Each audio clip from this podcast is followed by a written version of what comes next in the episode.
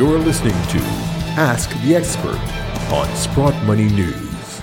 Well, greetings once again from everybody at Sprott Money News, sprottmoney.com. It is now May of 2022, and it's time for your Ask the Expert segment. I'm your host, Craig Hemke. Joining us this month is Frank Giustra. If you've had any uh, connection to mining sector, mining industry over the last couple decades, you no doubt know who Frank Giustra is. Uh, he is a mining expert. He is an industry expert, a mining finance expert. He is currently the CEO of the Fiore Group of companies, but also, even more important than that, he's an international philanthropist. Uh, he is a fantastic new guest for us here at Ask the Expert. So it's a pleasure to welcome him. Frank, thank you so much for your time. Hey, Craig, great to be on. And, and of course, before we get started, uh, just a, the reminder we always give you this content is produced uh, and put out on the internet by Sprott Money. So you want to keep Sprott Money in mind anytime you're in the market looking for any precious metal or storing your precious metal. We've had quite the month and pull back in price. May not quite be done yet, but gosh, prices certainly less expensive than they were a month ago. If you're looking to add to your stack, go to sprottmoney.com. Of course, you can call them at 888 861 0775. Uh, Frank, as we get started, before I get to the questions that we've collected for you, tell us a little bit about what you're doing lately, because I know the international philanthropy part is keeping you busy, but you're also still got your hands in, in uh, the mining sector. Yeah, yeah, I can't help myself. It's it's it's, it's an old habit that it's, it's hard to hard to kill. Yeah, no, my uh, every five or six years we I started a new gold mining company, and I've been doing that the last twenty years. The first one was uh, Wheaton River, which became Goldcorp. Um, that we started in 2001 when gold was 250 an ounce and nobody nobody cared and we built a major gold mining company. I think at its height, it had a $50 billion market cap uh, in 2010, I think it was. Then in 2009, I started I started Endeavour Mining, which uh, was focused on West Africa, and we started that from scratch. And uh, over the years, built that into a five mine company in different countries in West Africa. We exited that in 2016. Uh, I think it currently has about an $8 billion market cap. Um, then 2016, we started Leagold, which uh, had mines in Mexico and Brazil, and we merged that with Ross Beatty's Equinox. I'm still a big shareholder of Equinox, and uh, it's probably got a market cap of around two and a half, three billion. And uh, and then uh, a year and a half ago, we started the fourth one, which uh, I hope is my swan song. I'm getting older and uh, it's called Aris, A-R-I-S, Aris Gold. And um, we're going to build that into a major gold mining company. I've got um, Neil Woodyer, who ran both Endeavour and uh, Leagold as CEO, and we've got Ian Telfer, who was the CEO of uh, Goldcorp when we did that. He's chairman, and uh, a number of other people on the board, Peter Marrone and David Garofalo, Fino Iacono. And um, Right now, it's got about a $230 million market cap. We have two deposits in Colombia, a combined 10 million ounces of gold to our credit, um, and very good grades. And we'll be moving those towards production over the next year or two.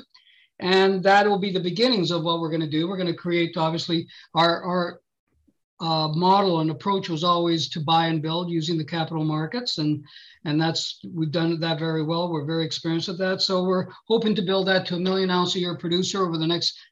We usually give it three to five years to build these things out, and uh, so that's that's the next one I'm working on.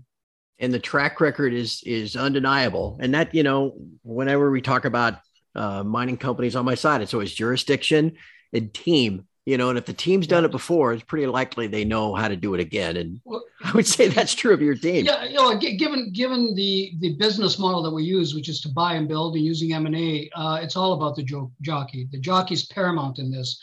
Uh, because that's you know it's the expertise that you need to make all these things happen because they're not easy this is not easy work it's very very hard and sometimes it can be very heartbreaking um, you get disappointments along the way but uh, you know we, we always get there in the end yeah. Yep. I that's and it's funny. Aris gold is in you know the symbol off the top of your head, Frank? Um it's A R I S on Toronto. There you go. And for all everybody, go check that one out. That's for sure.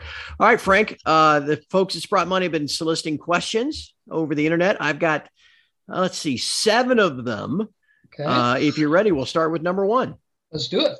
All right. Actually, one has a sister question of number two, and you'll see what I mean by that when we get done with number one. But number one is uh, what are the key criteria that you're looking for to signal much higher prices for gold ahead? Well, yeah, this is an interesting question, and uh, as you know, as, you, as, I'm sure everybody's seeing, gold is under a bit of pressure right now. What's happening is, and if you look back in history, this is always what happens when you are in the initial stages of a market meltdown, as we are seeing today. There's a rush to cash, uh, and the initial reaction is to liquidate every asset class, go to cash, and it's indiscriminate. So gold gets pounded with everything else at the beginning. Um, there's also a rush to relative the, the relative safety of, of the U.S. dollar and the liquidity of the U.S. dollar. So that gets the U.S. dollar index going up, which has an inverse relationship with with with uh, gold. So you know that's that's putting putting some pressure on. Um, and I think a lot of people still share the belief that the Fed will actually raise rates. And this is where I've been pounding on the table since before the 2008 crisis, uh, and definitely after the 2008 crisis. They cannot raise rates. They've tried, they can talk about it all they like, but they will never pull it off. My guess is they'll get rates up to about one and a half, two percent, and then they will back off again. And you will see, mark my words, you will see quantitative easing again in the in the near future. Um, and so once that charade is over, I think that's when gold will bounce back. Um, you know, keep in mind that real interest rates are still very deep in negative territory.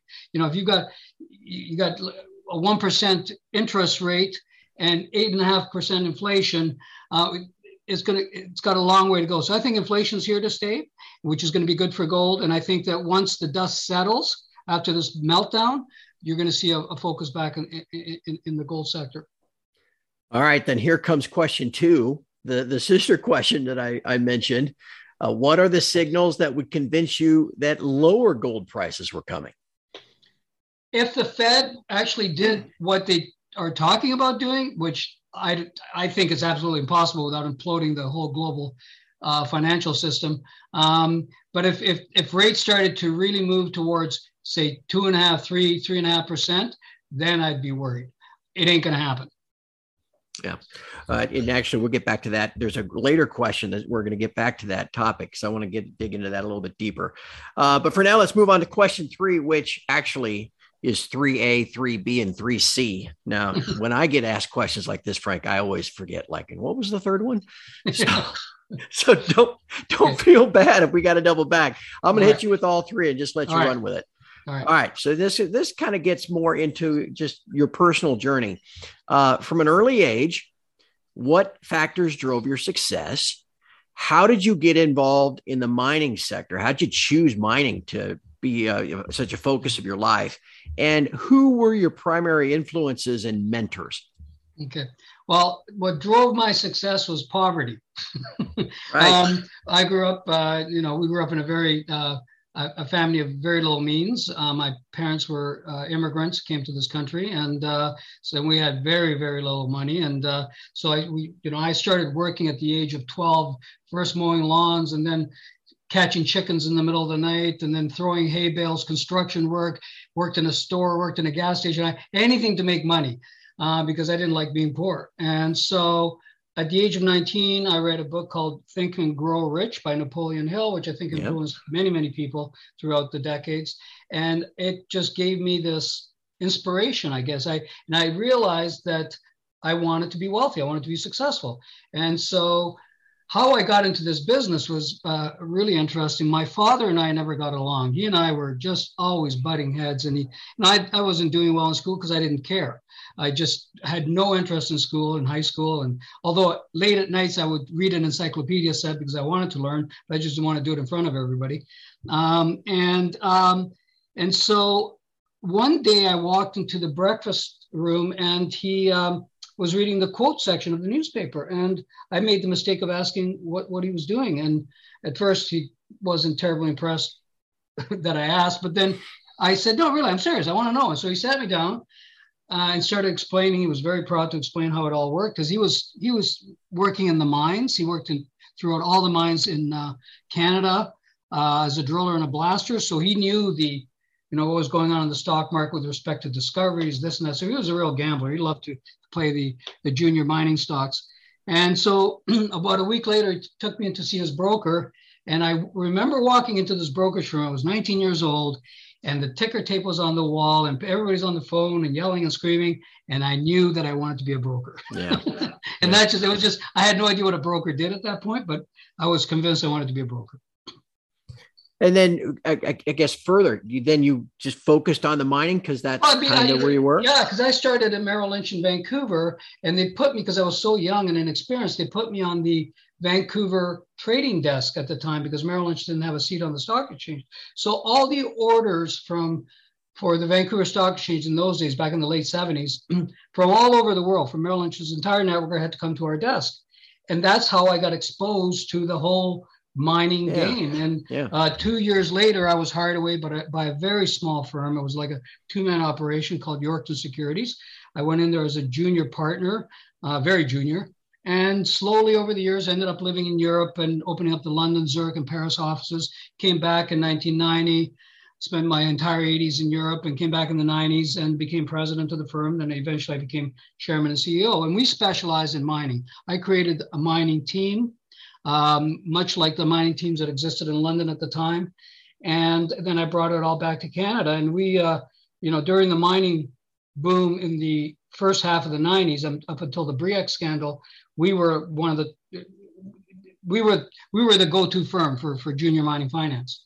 All right. Well, let's. Uh, I'm going to go off in a totally different direction. I mentioned in the intro, of course, Sprott Money uh, has a bullion storage program. Um, and this gets a bullion storage. I mean, especially in the world that we live in, Frank. So I, I mm-hmm. value your opinion on this one.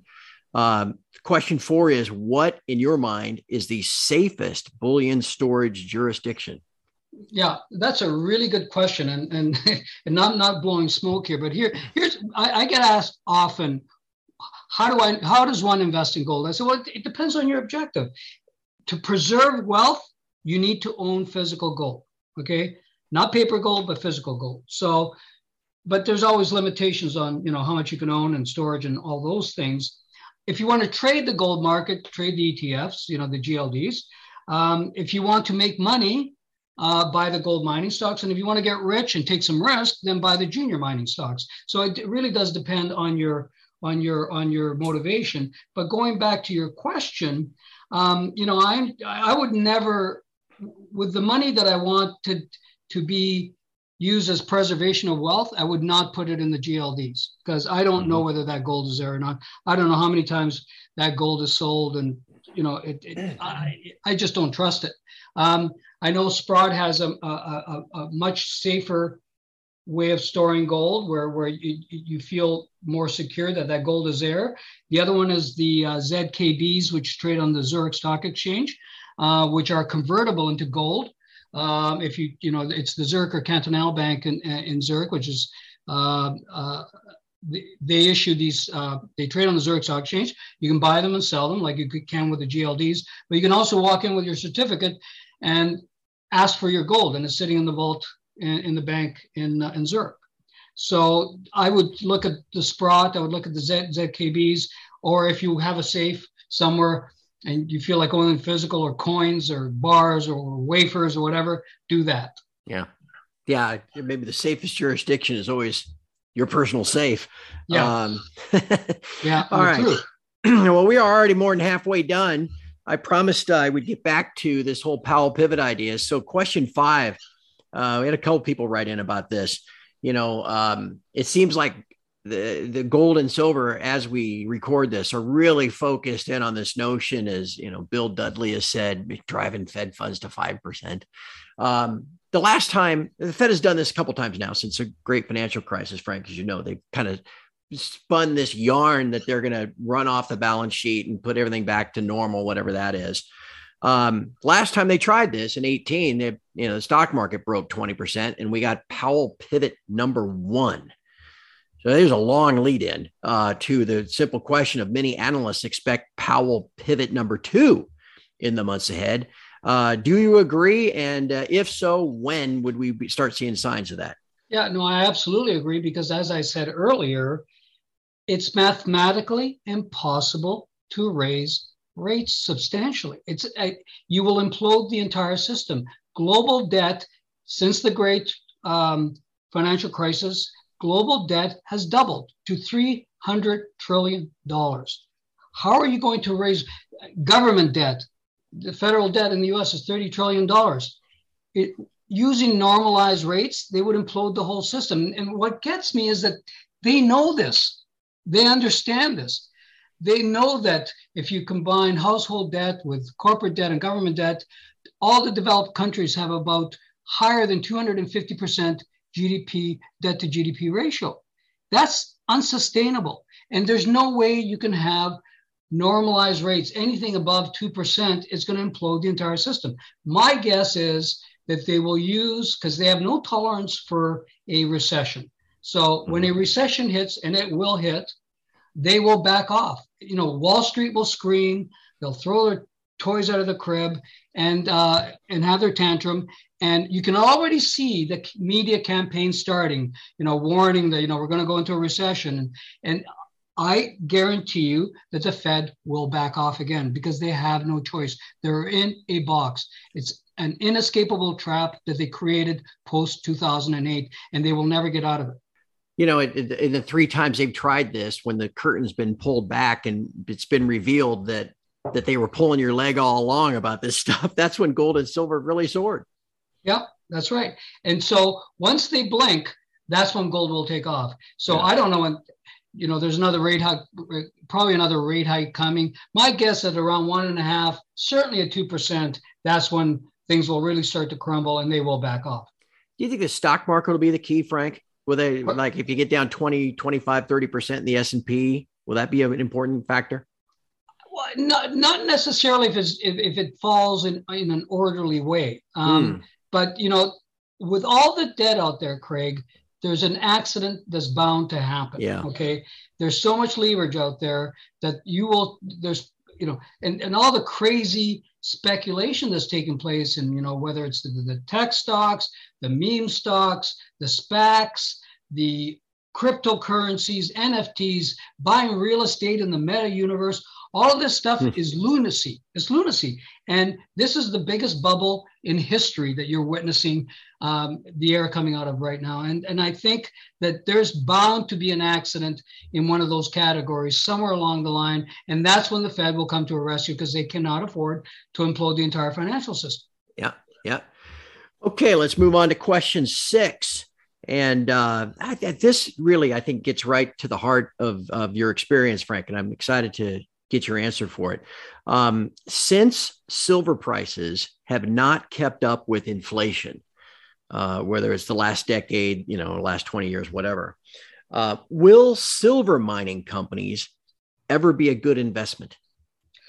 Yeah, and but you know, listen, I've been watching the gold and silver, silver prices my entire life. I start, like I said, I started in the 1978. I got into this industry, and remember when the the bunk uh, Hunter Bunk, uh, what yep. was his name? Bunker Hunt started uh, that according they took silver up to fifty dollars an ounce, and you know, and then it all imploded.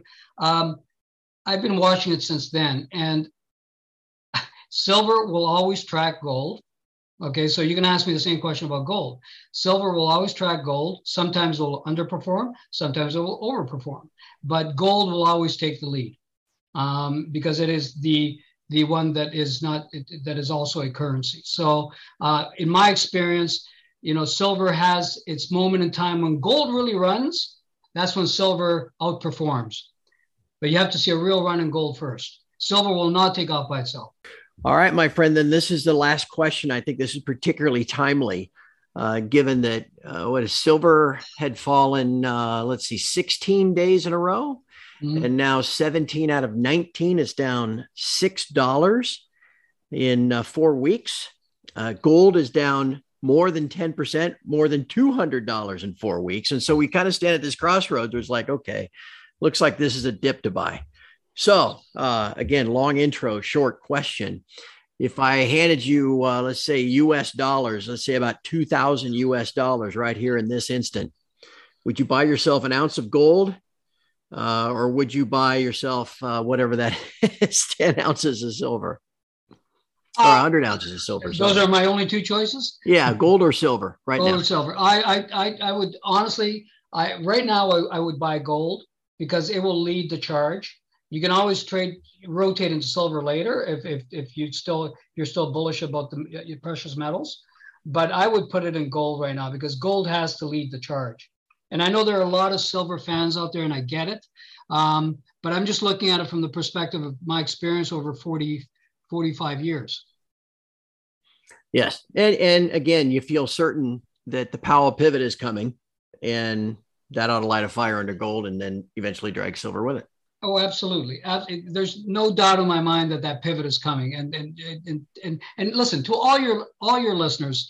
And, and here's the one message I want to get across, because I've been through this so many times. And every time you go through it, you feel like it feels desperate. It feels like yep. it's over. It feels like it will never recover. And of course, it always does. So don't panic.